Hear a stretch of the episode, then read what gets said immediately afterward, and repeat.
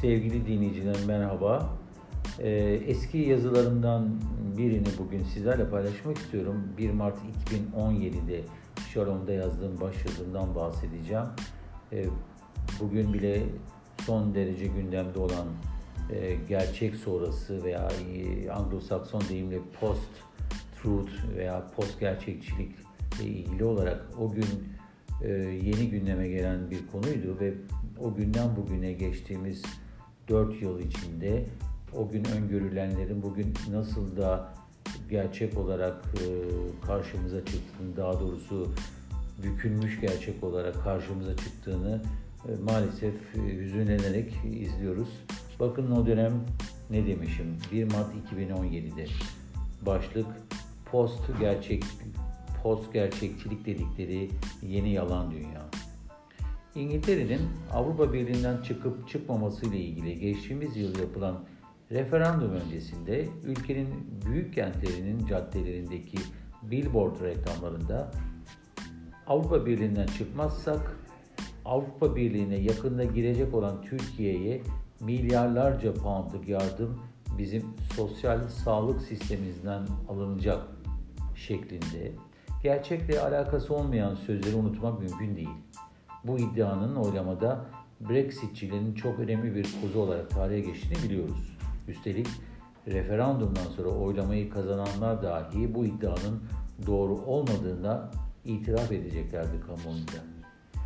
Geçtiğimiz günlerde sosyal medyamız ise başka bir yalanla ilgilenecek biri çıkıp dünyanın yuvarlak olmadığını sözde bilimsel verilerle açıklamaya çalışacak daha korkuncu ise yüzlerce insan bu yorumları onaylayacak dendi, katkıda bulunacaktı. Amerika Birleşik Devletleri'nde ise özellikle Donald Trump'ın sahneye çıkması ile kimi gerçekler eğrilip bükülecek, yönetimin bazı hakikatleri kamuoyuna verilmek istenen ve ayrıca da alınmak istenen algı doğrultusunda çarpıtmakta pek bir maharetli olduğu görülecekti.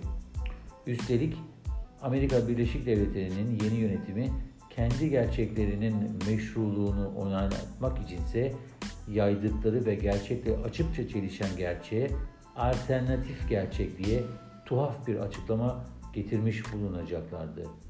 Frederick Nietzsche'nin hep bahsettiği çoklu gerçek dünyasına yol veren perspektivizm teorisine atıf yaparcasına.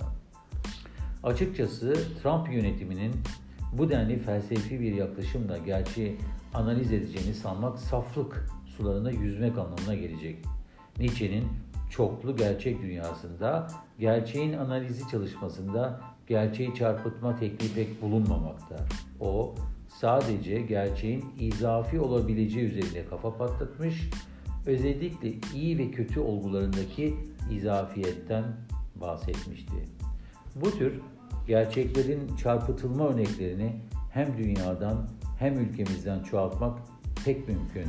Zira sosyolojik anlamda dünyanın ruhunun insanlık tarihinin önemli bir eşikten geçtiğini görüyoruz.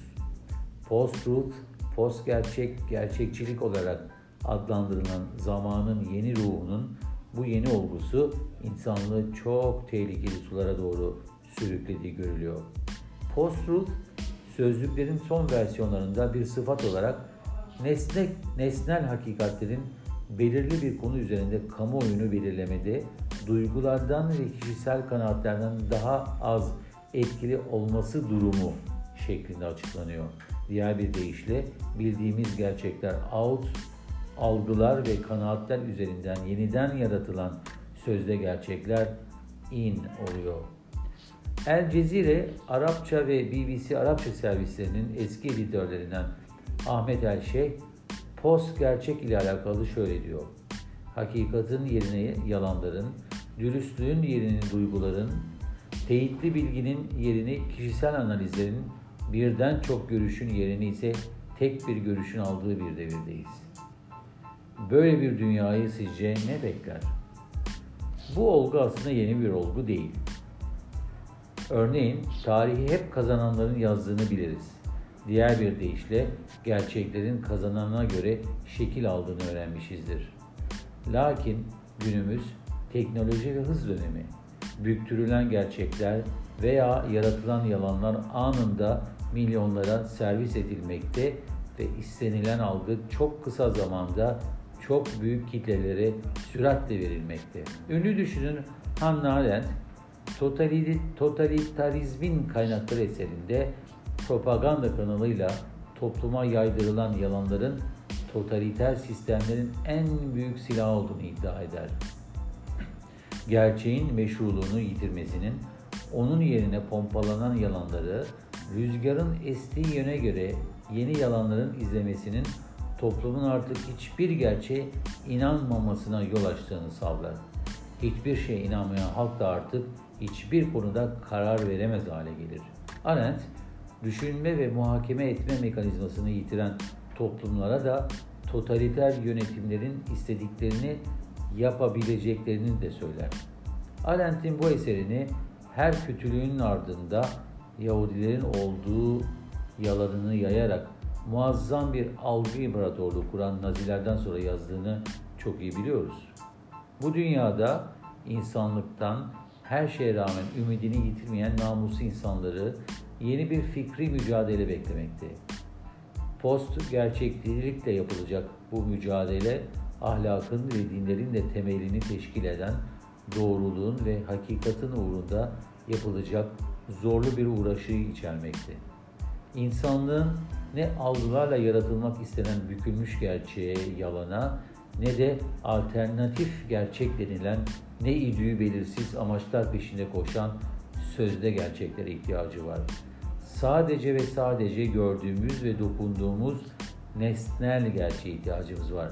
İnsanlığın dünyanın kuruluşundan beri peşinden koştuğu gibi.